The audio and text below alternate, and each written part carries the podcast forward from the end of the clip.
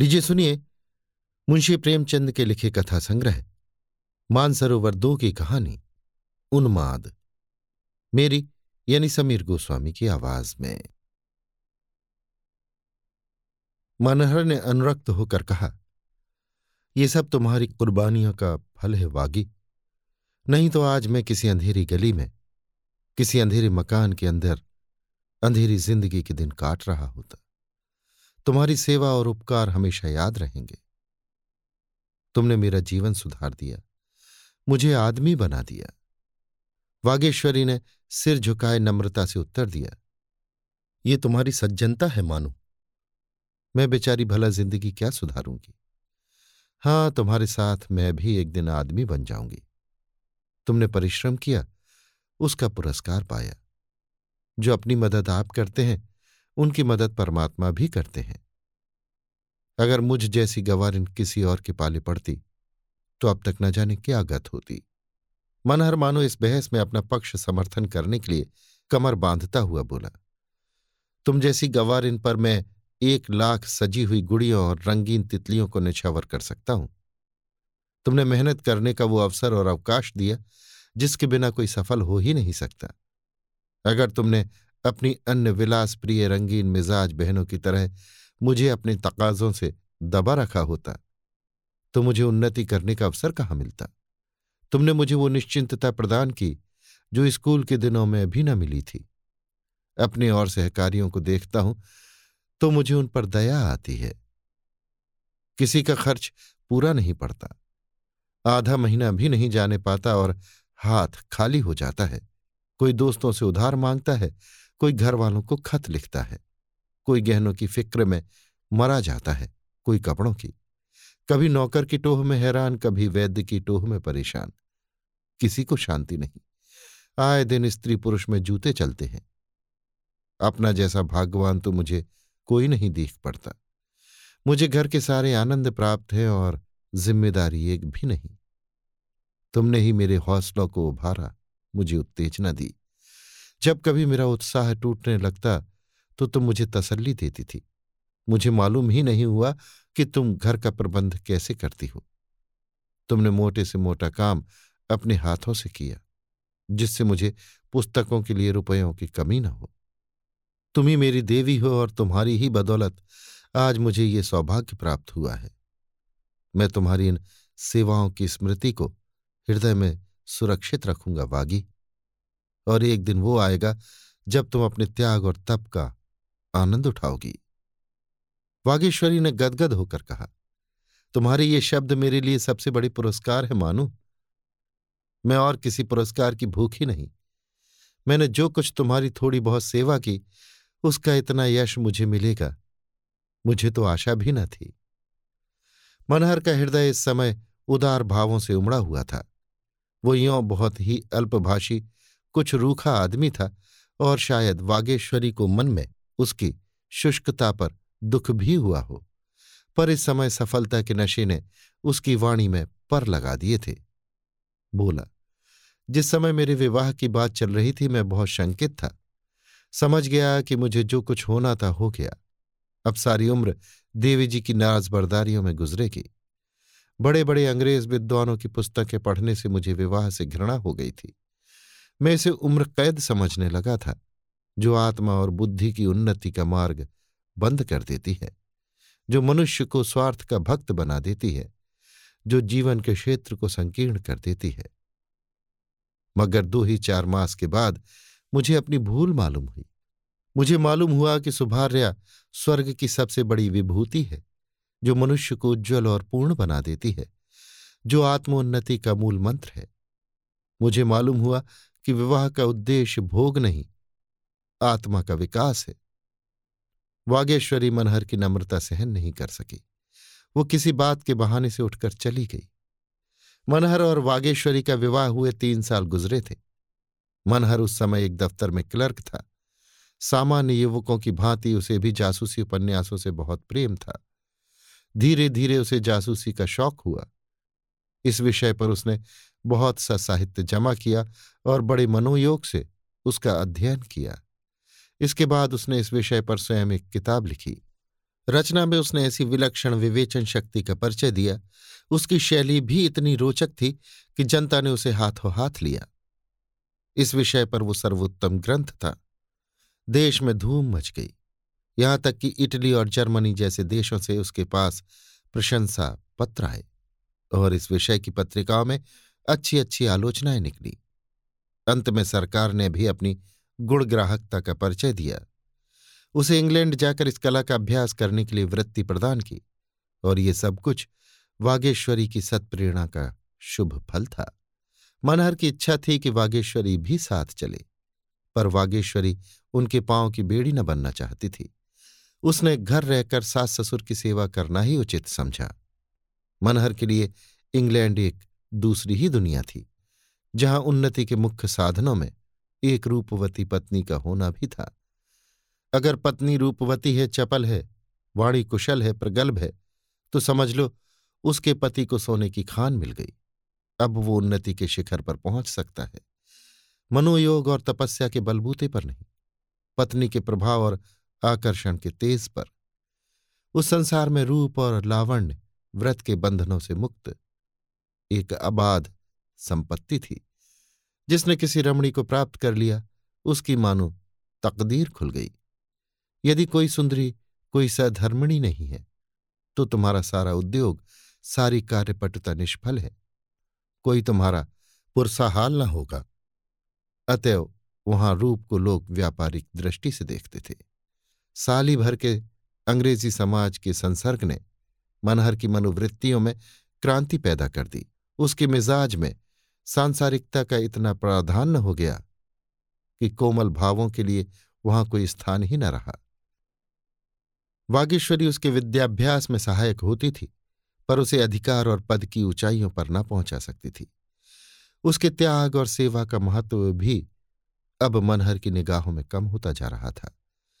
वागेश्वरी अब उसे व्यर्थ सी वस्तु मालूम होती थी, क्योंकि उसकी भौतिक दृष्टि में हर एक वस्तु का मूल्य उससे होने वाले लाभ पर ही अवलंबित था। अपना पूर्ण जीवन अब उसे हास्यास्पद जान पड़ता था। चंचल, हसमुख, विनोदनी, अंग्रेज़ युवतियों के सामने वागेश्वरी एक हल्की तुच्छ सी वस्तु जान पड़ती। इस विद्युत प्रकाश में वो दीपक अब मलिन पड़ गया था। यहाँ तक कि शनि शनि उसका वो मलिन प्रकाश भी अब लुप्त हो गया। मनहर ने अपने भविष्य का निश्चय कर लिया। वो भी एक रमणी की रूप नौका द्वारा ही अपने लक्ष्य तक पहुंचेगा। इसके सिवा कोई और उपाय न था। रात के नौ बजे थे। मनहर लंदन के एक फैशनेबल रेस्टोरेंट में बना ठना बैठा था। उसका रंग रूप और ठाट बाट देखकर सहसा कोई नहीं कह सकता था कि वो अंग्रेज़ नहीं है। लंदन में भी उसके सौभाग्य ने उसका साथ दिया था। उसने चोरी के कई गहरे मामलों का पता लगा लिया था। इसलिए उसे धन और यश दोनों ही मिल रहे थे। वो अब यहाँ के भारतीय समाज का प्रमुख अंग बन गया था, जिसके आतिथ्य और सौजन्य की सभी सराहना करते थे। उसका लबो लहजा भी अंग्रेज़ों से मिलता जुलता था। उसके सामने मेज के दूसरी ओर एक रमणी बैठी हुई, उनकी बातें ध्यान से सुन रही थी। उसके अंग अंग से यौवन टपका पड़ता था। भारत के अद्भुत वृत्तांत सुनकर उसकी आँखें खुशी से चमक रही थी। मनहर चिड़िया के सामने दाने बिखेर रहा था। मनहर, विचित्र देश है जैनी, अत्यंत विचित्र। पाँच पाँच साल के दूल्हे तुम्हें भारत के सिवा कहीं देखने को नहीं मिलेंगे। लाल रंग के चमकदार कपड़े, सिर पर चमकता हुआ लंबा टोप चेहरे पर फूलों का झालरदार बुरका घोड़े पर सवार चले जा रहे हैं। दो आदमी दोनों तरफ़ छतरियाँ लगाए हुए हैं। हाथों में मेहंदी लगी हुई है। जैनी, मेहंदी क्यों लगाते हैं? मनहर, जिसमें हाथ लाल हो जाए, पैरों में भी रंग भरा जाता है। उंगलियों के नाखून लाल कर दिए जाते हैं। वो दृश्य देखते ही बनता है। जैनी, ये तो दिल में सनसनी पैदा करने वाला दृश्य होगा। दुल्हन भी इसी तरह सजाई जाती होगी? मनहर, इससे कई गुना अधिक। सिर से पाँव तक सोने चांदी के जेवरों से लदी हुई। ऐसा कोई अंग नहीं जिसमें दो दो चार चार गहने न हों। जैनी, तुम्हारी शादी भी उसी तरह हुई होगी। तुम्हें तो बड़ा आनंद आया होगा। मनहर हाँ वही आनंद आया था जो तुम्हें मेरी गोराउंड पर चढ़ने में आता है। अच्छी अच्छी चीज़ें खाने को मिलती हैं। अच्छे कपड़े पहनने को मिलते हैं। खूब नाच तमाशे देखता था और शहनाइयों का गाना सुनता था। मज़ा तो तब आता है जब दुल्हन अपने घर से विदा होती है। सारे घर में कोहराम मच जाता है। दुल्हन हर एक से लिपट लिपट कर रोती है जैसे मातम कर रही हो। जैनी, दुल्हन रोती क्यों है? मनहर, रोने का रिवाज चला आता है। हालाँकि सभी लोग जानते हैं कि वो हमेशा के लिए नहीं जा रही है। फिर भी सारा घर इस तरह फूट फूट कर रोता है, मानो वो काले पानी भेजी जा रही हो। जैनी, मैं तो इस तमाशे पर खूब हंसू। मनहर, हंसने की बात ही है। जैनी, तुम्हारी बीवी भी रोई होगी? मनहर, अजी कुछ न पूछो, पछाड़े खा रही थी। मानो मैं उसका गला घोंट दूँगा। मेरी पालकी से निकलकर भागी जाती थी। पर मैंने ज़ोर से पकड़कर अपने बगल में बिठा लिया, तब मुझे दांत काटने लगी। मिस जैनी ने ज़ोर से कहा मारा और हँसी के साथ लौट गई। बोली हॉरेबिल हॉरेबिल क्या अब भी दांत काटती है? मनहर, वो अब इस संसार में नहीं है जैनी। मैं उससे खूब काम लेता था। मैं सोता था तो वो मेरे बदन में चंपी लगाती थी। मेरे सिर पर तेल डालती थी, पंखा झलती थी। जैनी, मुझे तो विश्वास नहीं आता। बिल्कुल मूर्ख थी। मनहर, कुछ न पूछो। दिन को किसी के सामने मुझसे बोलती भी ना थी, मगर मैं उसका पीछा करता रहता था। जैनी, ओ नॉटी बॉय, तुम बड़े शरीफ हो। थी तो रूपवती? मनहर हाँ उसका मुँह तुम्हारे तलवों जैसा था। जैनी, नॉनसेंस, तुम ऐसी औरत के पीछे कभी न दौड़ते। मनहर, उस वक्त मैं भी मूर्ख था, जैनी। जैनी, ऐसी मूर्ख लड़की से तुमने विवाह क्यों किया? मनहर विवाह न करता तो माँ बाप जहर खा लेते। जैनी, वो तुम्हें प्यार कैसे करने लगी? मनहर, और करती क्या? मेरे सिवा दूसरा था ही कौन? घर से बाहर न निकलने पाती थी, मगर प्यार हम में से किसी को न था। वो मेरी आत्मा को और हृदय को संतुष्ट न कर सकती थी, जैनी। मुझे उन दिनों की याद आती है तो ऐसा मालूम होता है कि कोई भयंकर स्वप्न था। उफ! अगर वो स्त्री आज जीवित होती तो मैं किसी अंधेरे दफ्तर में बैठा कलम घिस रहा होता। इस देश में आकर मुझे यथार्थ ज्ञान हुआ कि संसार में स्त्री का क्या स्थान है, उसका क्या दायित्व है और जीवन उसके कारण कितना आनंदप्रद हो जाता है। और जिस दिन तुम्हारे दर्शन हुए, वो तो मेरी ज़िंदगी का सबसे मुबारक दिन था। याद है तुम्हें वो दिन? तुम्हारी वो सूरत मेरी आँखों में अब भी फिर रही है। जैनी, अब मैं चली जाऊँगी। तुम मेरी खुशामद करने लगे। भारत के मजदूर दल सचिव थे, लॉर्ड बार्बर, और उनके प्राइवेट सेक्रेटरी थे mister Coward. Lord Barber Bharat के सच्चे मित्र समझे जाते थे। जब कंजर्वेटिव और लिबरल दलों का अधिकार था तो लॉर्ड बार्बर भारत की बड़े जोरों से वकालत करते थे। वो उन मंत्रियों पर ऐसे ऐसे कटाक्ष करते थे कि उन बेचारों को कोई जवाब न सूझता था। एक बार वे हिंदुस्तान आए थे और यहाँ कांग्रेस में शरीक हुए थे। उस समय उनकी उदार वक्तृताओं ने समस्त देश में आशा और उत्साह की एक लहर दौड़ा दी थी। कांग्रेस के जलसे के बाद वो जिस शहर में गए, जनता ने उनके रास्ते में आँखें बिछाई, उनकी गाड़ियाँ खींची, उन पर फूल बरसाए। चारों ओर से यही आवाज़ आती थी, ये है भारत का उद्धार करने वाला। लोगों को विश्वास हो गया कि भारत के सौभाग्य से अगर कभी लॉर्ड बार्बर को अधिकार प्राप्त हुआ तो वो दिन भारत के इतिहास में मुबारक होगा। लेकिन अधिकार पाते ही लॉर्ड बार्बर में एक विचित्र परिवर्तन हो गया। उनके सारे सद्भाव, उनकी उदारता, न्यायपरायणता, सहानुभूति, ये सभी अधिकार के भवन में पड़ गए और अब लॉर्ड बार्बर और उनके पूर्वाधिकारी के व्यवहार में लेश मात्र भी अंतर न था। वो भी वही कर रहे थे जो उनके पहले के लोग कर चुके थे। वही दमन था, वही जातिगत अभिमान, वही कट्टरता, वही संकीर्णता। देवता अधिकार के सिंहासन पर पाँव रखते ही अपना देवत्व खो बैठा था। अपने दो साल के अधिकार काल में उन्होंने सैकड़ों ही अफसर नियुक्त किए थे, पर उनमें एक भी हिंदुस्तानी न था। भारतवासी निराश होकर उन्हें डाई हार्ड, धन का उपासक और साम्राज्यवाद का पुजारी कहने लगे थे। ये खुला हुआ रहस्य था कि जो कुछ करते थे, मिस्टर कावर्ड करते थे। हक ये था कि लॉर्ड बार बार नियत के इतने शेर थे जितने दिल के कमज़ोर। हालाँकि परिणाम दोनों दिशाओं में एक सा था। ये मिस्टर कावर्ड एक ही महापुरुष थे। उनकी उम्र चालीस से अधिक गुजर चुकी थी, पर अभी तक विवाह न किया था। शायद उनका ख्याल था कि राजनीति के क्षेत्र में रहकर वे विवाह का आनंद नहीं उठा सकते। वास्तव में नवीनता के मधुप थे। उन्हें नित्य नए विनोद और आकर्षण, नित्य नए विलास और उल्लास की टोह रहती थी। दूसरों के लगाए हुए बाग की सैर करके चित्त को प्रसन्न कर लेना, इससे कहीं सरल था कि अपना बाग आप लगाएँ और उसकी रक्षा और सजावट में अपना सिर खपाएँ। उनकी व्यवहारिक और व्यापारिक दृष्टि में ये लटका उससे कहीं आसान था। दोपहर का समय था। मिस्टर कावड़ नाश्ता करके सिगार पी रहे थे कि मिस जेनी रोज के आने की खबर हुई। उन्होंने तुरंत आईने के सामने खड़े होकर अपनी सूरत देखी। बिखरे बालों को संवारा, बहुमूल्य इत्रमला और मुख से स्वागत की साहस छवि दर्शाते हुए कमरे से निकलकर मिस रोज से हाथ मिलाया।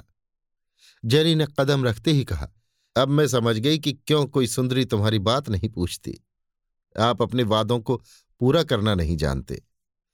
मिस्टर कावड़ ने जैनी के लिए कुर्सी खींचते हुए कहा, मुझे बहुत खेद है मिस रोज कि कल मैं अपना वादा न पूरा कर सका।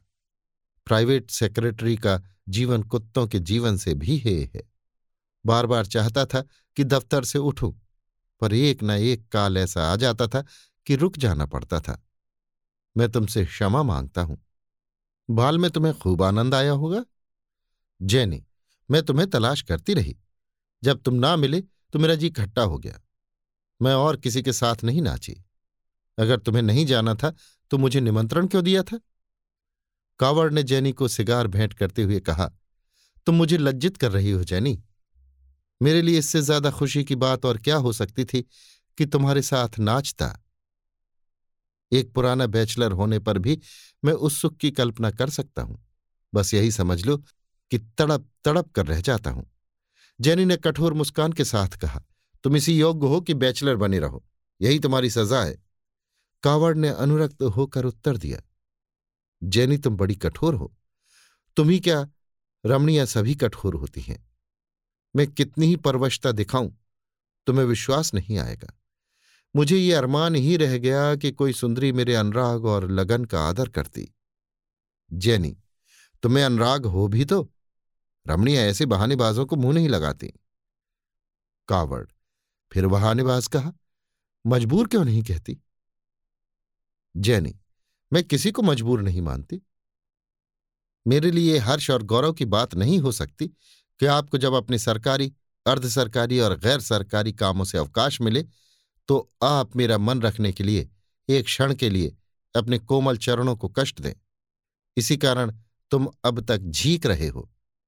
कावड़ ने गंभीर भाव से कहा, तुम मेरे साथ अन्याय कर रही हो, जैनी। मेरे अविवाहित रहने का क्या कारण है? ये कल तक मुझे खुद मालूम न था।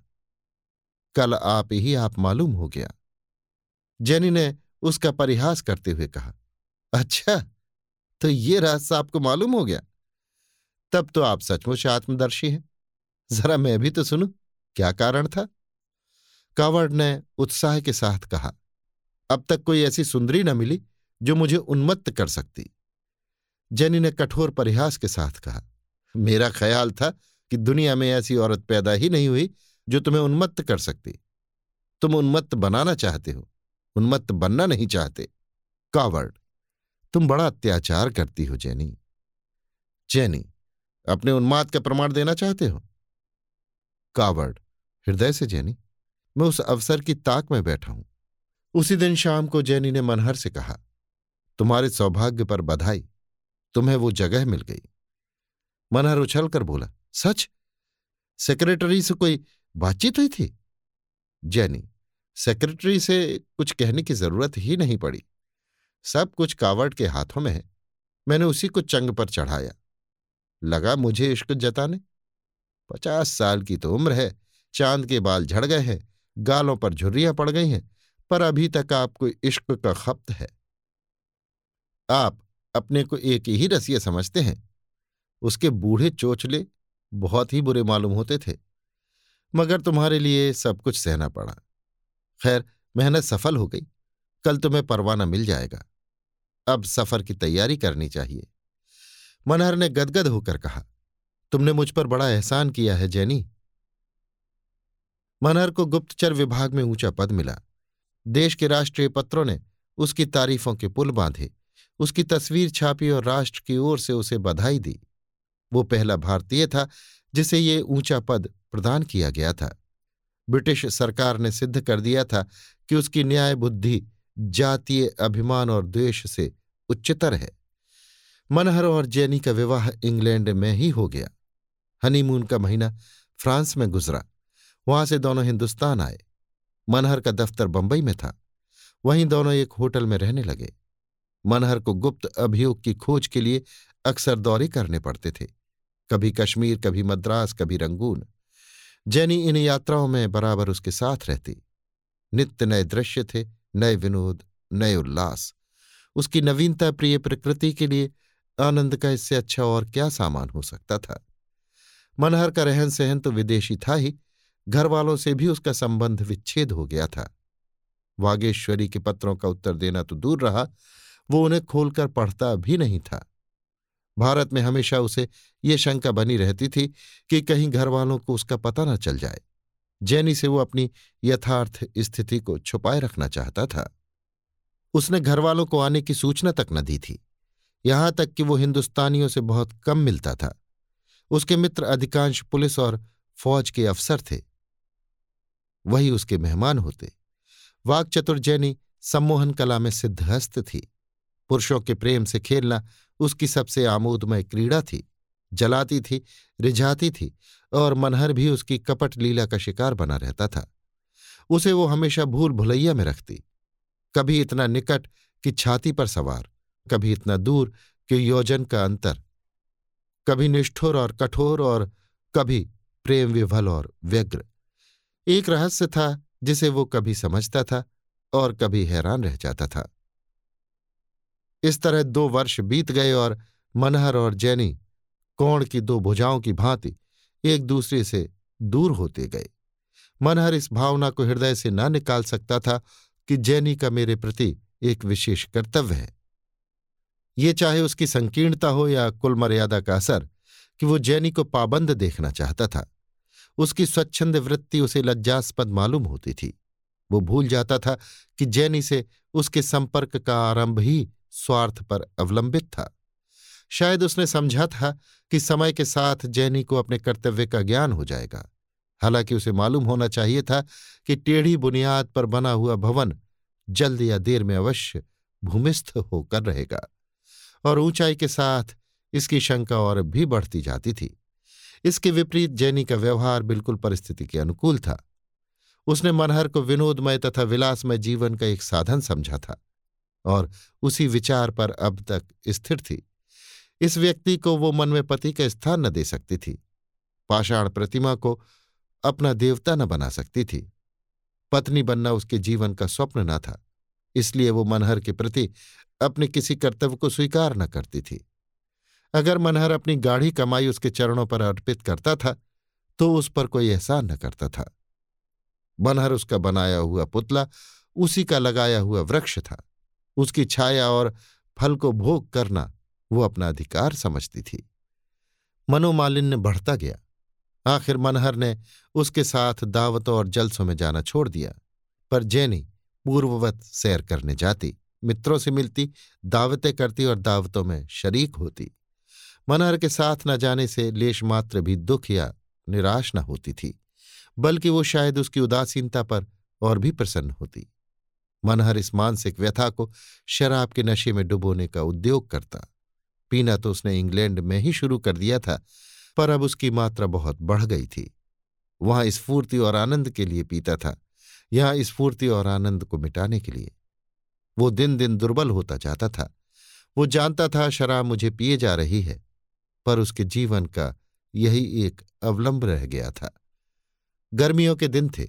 मनहर एक मामले की जाँच करने के लिए लखनऊ में डेरा डाले हुए था। मामला संगीन था। उसे सिर उठाने की फुर्सत न मिलती थी। स्वास्थ्य भी कुछ खराब हो चला था। मगर जेनी अपनी सैर सपाटे में मग्न थी। आखिर एक दिन उसने कहा, मैं नैनीताल जा रही हूँ। यहाँ की गर्मी मुझसे सही नहीं जाती। मनहर ने लाल लाल आँखें निकालकर कहा, नैनीताल में क्या काम है? वो आज अपना अधिकार दिखाने पर तुल गया। जैनी भी उसके अधिकार की उपेक्षा पर तुली हुई थी। बोली, यहाँ कोई सोसाइटी नहीं, सारा लखनऊ पहाड़ों पर चला गया है। मनहर ने जैसे म्यान से तलवार निकालकर कहा, जब तक मैं यहाँ हूँ तुम्हें कहीं जाने का अधिकार नहीं है।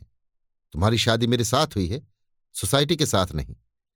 फिर तुम साफ़ देख रही हो कि मैं बीमार हूँ तो इस पर भी तुम अपनी विलास प्रवृत्ति को रोक नहीं सकती। मुझे तुमसे ऐसी आशा नहीं थी, जैनी। मैं तुमको शरीफ समझता था। मुझे स्वप्न में भी गुमान न था कि तुम मेरे साथ ऐसी बेवफाई करोगी। जैनी ने अविचलित भाव से कहा तो क्या तुम समझते थे मैं भी तुम्हारी हिंदुस्तानी स्त्री की तरह तुम्हारी लौंडी बनकर रहूँगी और तुम्हारे तलवे सहलाऊँगी। मैं तुम्हें इतना नादान नहीं समझती। अगर तुम्हें हमारी अंग्रेज़ सभ्यता की इतनी सी बात नहीं मालूम तो अब मालूम कर लो कि अंग्रेज़ स्त्री अपनी रुचि के सिवा और किसी की पाबंद नहीं। तुमने मुझसे विवाह इसलिए किया था कि मेरी सहायता से तुम्हें सम्मान और पद प्राप्त हो। सभी पुरुष ऐसा करते हैं और तुमने भी वैसा ही किया। मैं इसके लिए तुम्हें बुरा नहीं कहती, लेकिन जब तुम्हारा वो उद्देश्य पूरा हो गया, जिसके लिए तुमने मुझसे विवाह किया था तो तुम मुझसे अधिक आशा क्यों रखते हो? तुम हिंदुस्तानी हो, अंग्रेज़ नहीं हो सकते। मैं अंग्रेज़ हूँ, हिंदुस्तानी नहीं हो सकती। इसलिए हम में से किसी को यह अधिकार नहीं है कि वो दूसरों को अपनी मर्ज़ी का गुलाम बनाने की चेष्टा करे। मनहर हद बुद्धि से बैठा सुनता रहा। एक एक शब्द विष के घूंट की भांति उसके कंठ के नीचे उतर रहा था। कितना कठोर सत्य था। पद लालसा के उस प्रचंड आवेग में, विलास तृष्णा के उस अदम्य प्रवाह में, वो भूल गया था कि जीवन में कोई ऐसा तत्व भी है, जिसके सामने पद और विलास कांच के खिलौने से अधिक मूल्य नहीं रखते। ये विस्मृत सत्य इस समय अपने दारुण विलाप से उसकी मदमग्न चेतना को तड़पाने लगा। शाम को जैनी नैनीताल चली गई। मनहर ने उसकी ओर आँख उठाकर भी न देखा। तीन दिन तक मनहर घर से न निकला। जीवन के पाँच छह वर्षों में उसने जितने रत्न संचित किए थे, जिस पर वो गर्व करता था, जिन्हें पाकर वो अपने को धन्य मानता था, अब परीक्षा की कसौटी पर आकर नकली पत्थर सिद्ध हो रहे थे। उसकी अपमानित, गिलानित, पराजित आत्मा एकांत रोदन के सिवा और कोई त्राण न पाती थी। अपनी टूटी हुई झोपड़ी को छोड़कर वो जिस जिस सुनहले कलश वाले भवन की ओर लपका था, वो मरीचिका मात्र थी। और अब उसे फिर उसी टूटी झोपड़ी की याद आई, जहाँ शांति, प्रेम और आशीर्वाद की सुधा पी थी। ये सारा आडंबर उसे काट खाने लगा। उस सरल, शीतल स्नेह के सामने ये सारी विभूतियाँ तुच्छ सी लगने लगीं। तीसरे दिन वो भीषण संकल्प करके उठा और दो पत्र लिखे। एक तो अपने पद से इस्तीफा था और दूसरा, जैनी से अंतिम विदा की सूचना। इस्तीफे में उसने लिखा, मेरा स्वास्थ्य नष्ट हो गया है और मैं इस भार को नहीं संभाल सकता। जैनी के पत्र में उसने लिखा, हम और तुम दोनों ने भूल की है और हमें जल्द से जल्द उस भूल को सुधार लेना चाहिए। मैं तुम्हें सारे बंधनों से मुक्त करता हूँ। तुम भी मुझे मुक्त कर दो। मेरा तुमसे कोई संबंध नहीं है। अपराध न तुम्हारा है न मेरा। समझ का फेर तुम्हें भी था और मुझे भी। मैंने अपने पद से इस्तीफा दे दिया है और अब तुम्हारा मुझ पर कोई एहसान नहीं रहा। मेरे पास जो कुछ है, वो तुम्हारा है, वो सब मैं छोड़े जाता हूँ। मैं तो निमित्त मात्र था, स्वामिनी तुम थी। उस सभ्यता को दूर से ही सलाम है, जो विनोद और विलास के सामने किसी बंधन को स्वीकार नहीं करती। उसने खुद जाकर दोनों की रजिस्ट्री कराई और उत्तर का इंतज़ार किए बिना ही वहाँ से चलने को तैयार हो गया। जेनी ने जब मनहर का पत्र पाकर पढ़ा तो मुस्कुराई। उसे मनहर की इच्छा पर शासन करने का ऐसा अभ्यास पड़ गया था कि पत्र से उसे जरा भी घबराहट नहीं हुई।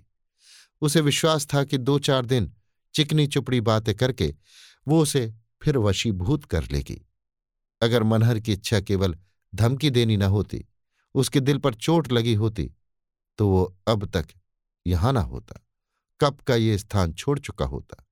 उसका यहाँ रहना ही बता रहा है कि वो केवल बंदर घुड़की दे रहा है। जैनी ने स्थिर चित्त होकर कपड़े बदले और तब इस तरह मनहर के कमरे में आई। मानो कोई अभिनय करने स्टेज पर आई हो।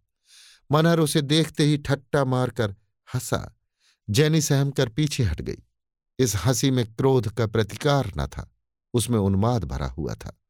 मनहर के सामने मेज पर बोतल और गिलास रखा हुआ था। एक दिन में उसने न जाने कितनी शराब पी ली थी। उसकी आँखों से जैसे रक्त उबला पड़ता था। जेनी ने समीप आकर उसके कंधे पर हाथ रखा और बोली, क्या रात भर पीते ही रहोगे? चलो आराम से लेटो। रात ज़्यादा हो गई है। घंटों से बैठी तुम्हारा इंतज़ार कर रही हूँ। तुम इतने निष्ठुर तो कभी नहीं थे। मनहर खोया हुआ सा बोला, तुम कब आ गई वागी? देखो मैं कब से तुम्हें पुकार रहा हूँ। चलो आज सैर कर आए। उसी नदी के किनारे। तुम वही अपना प्यारा सा गीत सुनाना, जिसे सुनकर मैं पागल हो जाता था। क्या कहती हो? मैं बेमुरवत हूँ। यह तुम्हारा अन्याय है, वागी। मैं कसम खाकर कहता हूँ, ऐसा एक दिन भी नहीं गुजरा जब तुम्हारी याद ने मुझे न रुलाया हो। जैनी ने उसका कंधा हिलाकर कहा, तुम ये क्या उल जुलूल बक रहे हो? वागी यहाँ कहाँ है? मनहर ने उसकी ओर देखकर अपरिचित भाव से कुछ कहा, फिर ज़ोर से हंसकर बोला मैं ये ना मानूँगा, वागी, तुम्हें मेरे साथ चलना होगा। वहाँ मैं तुम्हारे लिए एक फूलों की माला बनाऊँगा। जैनी ने समझा, ये शराब बहुत पी गए हैं, बक झक कर रहे हैं। इनसे इस वक्त कुछ भी बात करना व्यर्थ है। चुपके से कमरे के बाहर चली गई। उसे जरा सी शंका हुई थी। यहाँ उसका मूलोच्छेद हो गया। जिस आदमी का वाणी पर अधिकार नहीं, वो इच्छा पर क्या अधिकार रख सकता है? उस घड़ी से मनहर को घर वालों की रट लग गई। कभी वागेश्वरी को पुकारता, कभी अम्मा को, कभी दादा को। उसकी आत्मा अतीत में विचरती रहती। उस अतीत में जब जैनी ने काली छाया की भांति प्रवेश नहीं किया था और वागेश्वरी अपने सरल व्रत से उसके जीवन में प्रकाश फैलाती थी। दूसरे दिन जैनी ने उसे जाकर कहा, तुम इतनी शराब क्यों पीते हो? देखते नहीं तुम्हारी क्या दशा हो रही है? मनहर ने उसकी ओर आश्चर्य से देखा, तुम कौन हो? जैनी तुम मुझे नहीं पहचानते हो? इतनी जल्द भूल गए? मनहर, मैंने तुम्हें कभी नहीं देखा। मैं तुम्हें नहीं पहचानता। जेनी ने और अधिक बातचीत नहीं की। उसने मनहर के कमरे से शराब की बोतलें उठवा दी और नौकरों को ताकीद कर दी कि उसे एक घूंट भी शराब की न दी जाए। उसे अब कुछ संदेह होने लगा था, क्योंकि मनहर की दशा उससे कहीं शंकाजनक थी, जितना वो समझती थी। मनहर का जीवित और स्वस्थ रहना उसके लिए आवश्यक था। इसी घोड़े पर बैठकर वो शिकार खेलती थी। घोड़े के बगैर शिकार का आनंद कहाँ? मगर एक सप्ताह हो जाने पर भी मनहर की दशा में कोई अंतर न हुआ। न मित्रों को पहचानता, न नौकरों को। पिछले तीन वर्षों का जीवन एक स्वप्न की भांति मिट गया था। सातवें दिन जैनी सिविल सर्जन को लेकर आई तो मनहर का कहीं पता नहीं था। पाँच साल के बाद वागेश्वरी का लुटा हुआ सुहाग फिर चेता। माँ बाप पुत्र के वियोग में रो रो कर अंधे हो चुके थे। वागेश्वरी निराशा में भी आस बांधे बैठी हुई थी। उसका मायका संपन्न था। बार बार बुलावे आते। बाप आया, भाई आया, पर धैर्य और व्रत की देवी घर से न टली। जब मनहर भारत आया तो वागेश्वरी ने सुना कि वो विलायत से एक मेम लाया है। फिर भी उसे आशा थी कि वो आएगा। लेकिन उसकी आशा पूरी न हुई। फिर उसने सुना कि वो ईसाई हो गया है। आचार विचार त्याग दिया है। तब उसने माथा ठोंक लिया। घर की व्यवस्था दिन दिन बिगड़ने लगी। वर्षा बंद हो गई और सागर सूखने लगा। घर बिका, कुछ ज़मीन थी वो बिकी, फिर गहनों की बारी आई। यहाँ तक कि अब केवल आकाशी वृत्ति थी। कभी चूल्हा जल गया, कभी ठंडा पड़ा रहा। एक दिन संध्या समय वो कुएँ पर पानी भरने गई थी कि एक थका हुआ जीर्ण विपत्ति का मारा जैसा आदमी आकर कुएँ की जगत पर आकर बैठ गया। वागेश्वरी ने देखा तो मनहर। उसने तुरंत घूंघट काढ़ लिया। आँखों पर विश्वास नहीं हुआ। फिर भी आनंद और विस्मय की हृदय में फुरेरियाँ उड़ने लगी। रस्सी और कलसा कुएँ पर छोड़कर लपकी हुई घर आई और सास से बोली, अम्मा जी, जरा कुएँ पर जाकर देखो कौन आया है। सास ने कहा, तू पानी भरने गई थी या तमाशा देखने? घर में एक बूंद पानी की नहीं है। कौन आया है कुएँ पर? चलकर देख लो ना, कोई सिपाही प्यादा होगा। अब उनके सिवा कौन आने वाला है? कोई महाजन तो नहीं है? नहीं, अम्मा, तुम चली क्यों नहीं चलती? बूढ़ी माता भांति भांति की शंकाएँ करती हुई कुएँ पर पहुँची। तो मनहर दौड़कर उनके पैरों में लिपट गया। माता ने उसे छाती से लगाकर कहा, तुम्हारी ये दशा है मानो? क्या बीमार हो? असबाब कहाँ हैं? मनहर ने कहा, पहले कुछ खाने को दो, अम्मा। बहुत भूखा हूँ। मैं बड़ी देर से पैदल चला आ रहा हूँ। गाँव में खबर फैल गई कि मनहर आया है। लोग उसे देखने दौड़ पड़े। किस ठाठ से आया है? ऊँचे पद पर है। हज़ारों रुपए पाता है। अब उसके ठाठ का क्या पूछना? मैम भी साथ आई हैं या नहीं? मगर जब आकर देखा तो आफत का मारा आदमी, फटे हाल, कपड़े तार तार, बाल बढ़े हुए जैसे जेल से आया हो। प्रश्नों की बौछार होने लगी। हमने तो सुना था तुम किसी ऊँचे पद पर हो। मनहर ने जैसे किसी भूली बात को याद करने का विफल प्रयास किया। मैं? मैं तो किसी ओहदे पर नहीं। वाह, विलायत से मैम नहीं लाए थे? मनहर ने चकित होकर कहा, विलायत? कौन विलायत गया था? अरे, भंग तो नहीं खाए हो। विलायत नहीं गए थे। मनहर मूढ़ों की भांति हंसा, मैं विलायत क्या करने जाता? अजी तुमको वजीफा मिला नहीं था? यहाँ से तुम विलायत गए थे। तुम्हारे पत्र बराबर आते थे। अब कहते हो, मैं विलायत गया ही नहीं। होश में हो या हम लोगों को उल्लू बना रहे हो? मनहर ने उन लोगों की तरफ़ आँखें फाड़ कर देखा और बोला, मैं तो कहीं नहीं गया था। आप लोग ना जाने क्या कह रहे हैं। अब इसमें संदेह की गुंजाइश न रही कि वो अपने होशो हवास में नहीं है। उसे विलायत जाने के पहले की सारी बातें याद थीं। गाँव और घर के एक एक आदमी को पहचानता था। लेकिन जब इंग्लैंड, अंग्रेज़ बीवी और ऊँचे पद का ज़िक्र आता तो भौचक्का होकर ताकने लगता। वागेश्वरी को अब उसके प्रेम में एक अस्वाभाविक अनुराग देखता, जो उसे बनावटी मालूम होता था। वो चाहती थी कि उसके व्यवहार और आचरण में पहले जैसी बेतकल्लुफी हो। वो प्रेम का स्वांग नहीं, प्रेम चाहती थी। दस ही पाँच दिनों में उसे ज्ञात हो गया कि इस विशेष अनुराग का कारण बनावट या दिखावा नहीं है। वरन कोई मानसिक विकार है। मनहर ने माँ बाप का इतना अदब पहले कभी नहीं किया था। उसे अब मोटे से मोटा काम करने में कोई संकोच नहीं था। वो, जो बाज़ार से साग सब्ज़ी लाने में अपना अनादर समझता था, अब कुएँ से पानी खींचता, लकड़ियाँ फाड़ता और घर में झाड़ू लगाता था और अपने घर में ही नहीं, सारे मोहल्ले में उसकी सेवा और नम्रता की चर्चा होती थी।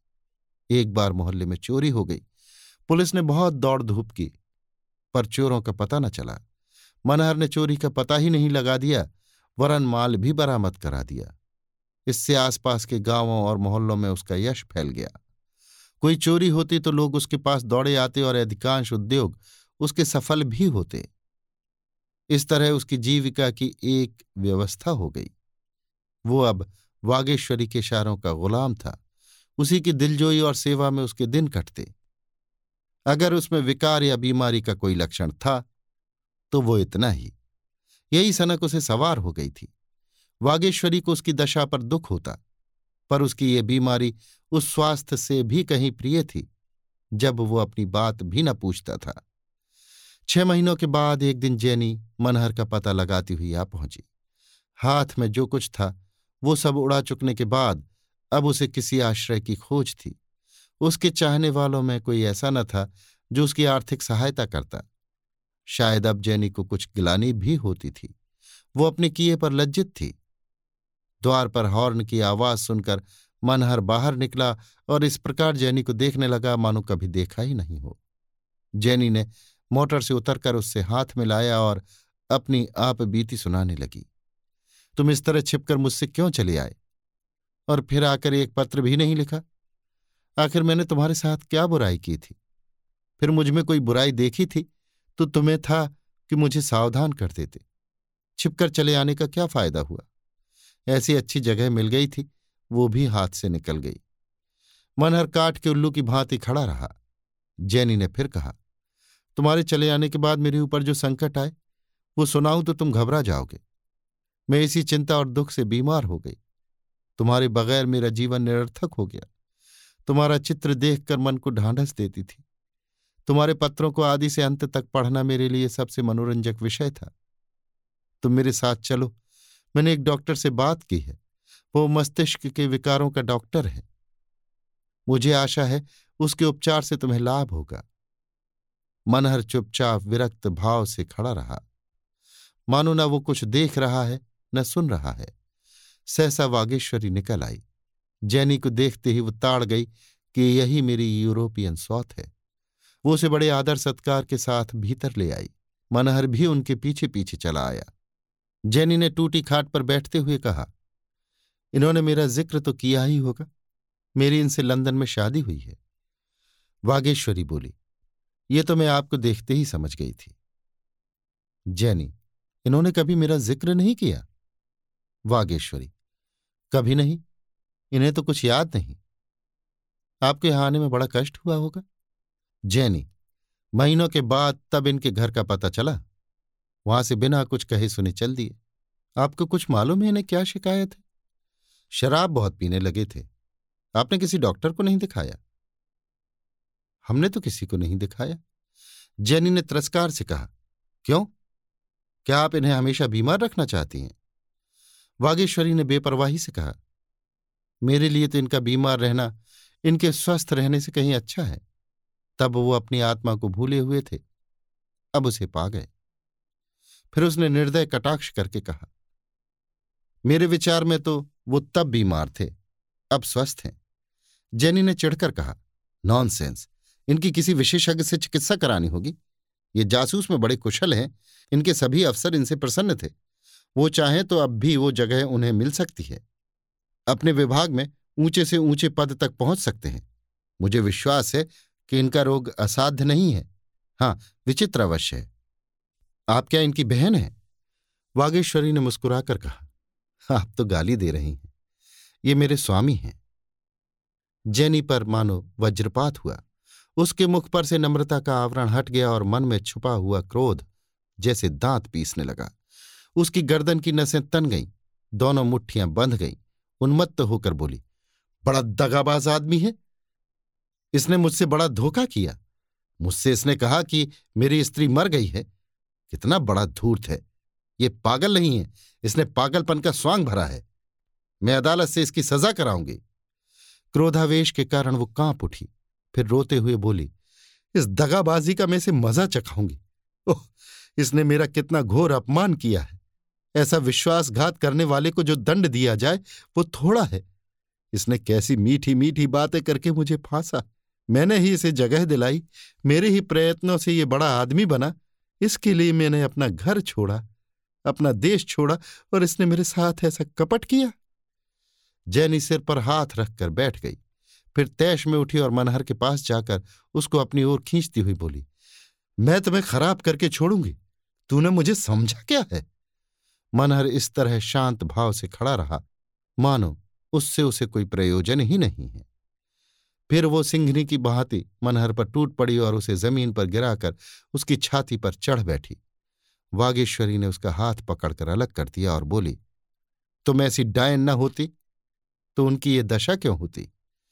जैनी ने तैश में आकर जेब से पिस्तौल निकाली और वागेश्वरी की तरफ़ बढ़ी। सहसा मनहर तड़प कर उठा। उसके हाथ से भरा हुआ पिस्तौल छीन कर फेंक दिया और वागेश्वरी के सामने खड़ा हो गया। फिर ऐसा मुँह बना लिया, मानो कुछ हुआ ही नहीं हो। उसी वक्त मनहर की माताजी दोपहर की नींद सोकर उठी और जैनी को देखकर वागेश्वरी की ओर प्रश्न भरी आँखों से ताका।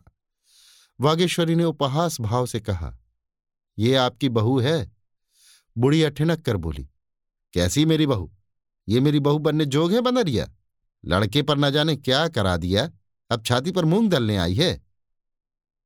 जैनी एक क्षण तक मनहर को खून भरी आँखों से देखती रही। फिर बिजली की भांति कौंध कर उसने आँगन में पड़ा पिस्तौल उठा लिया और वागेश्वरी पर छोड़ना ही चाहती थी कि मनहर सामने आ गया। वो बेधड़क जैनी के सामने चला गया। उसके हाथ से पिस्तौल छीन लिया और अपनी छाती में गोली मार ली। अभी आप सुन रहे थे मुंशी प्रेमचंद के लिखे कथा संग्रह, मानसरोवर दो की कहानी, उन्माद। मेरी यानी समीर गोस्वामी की आवाज़ में।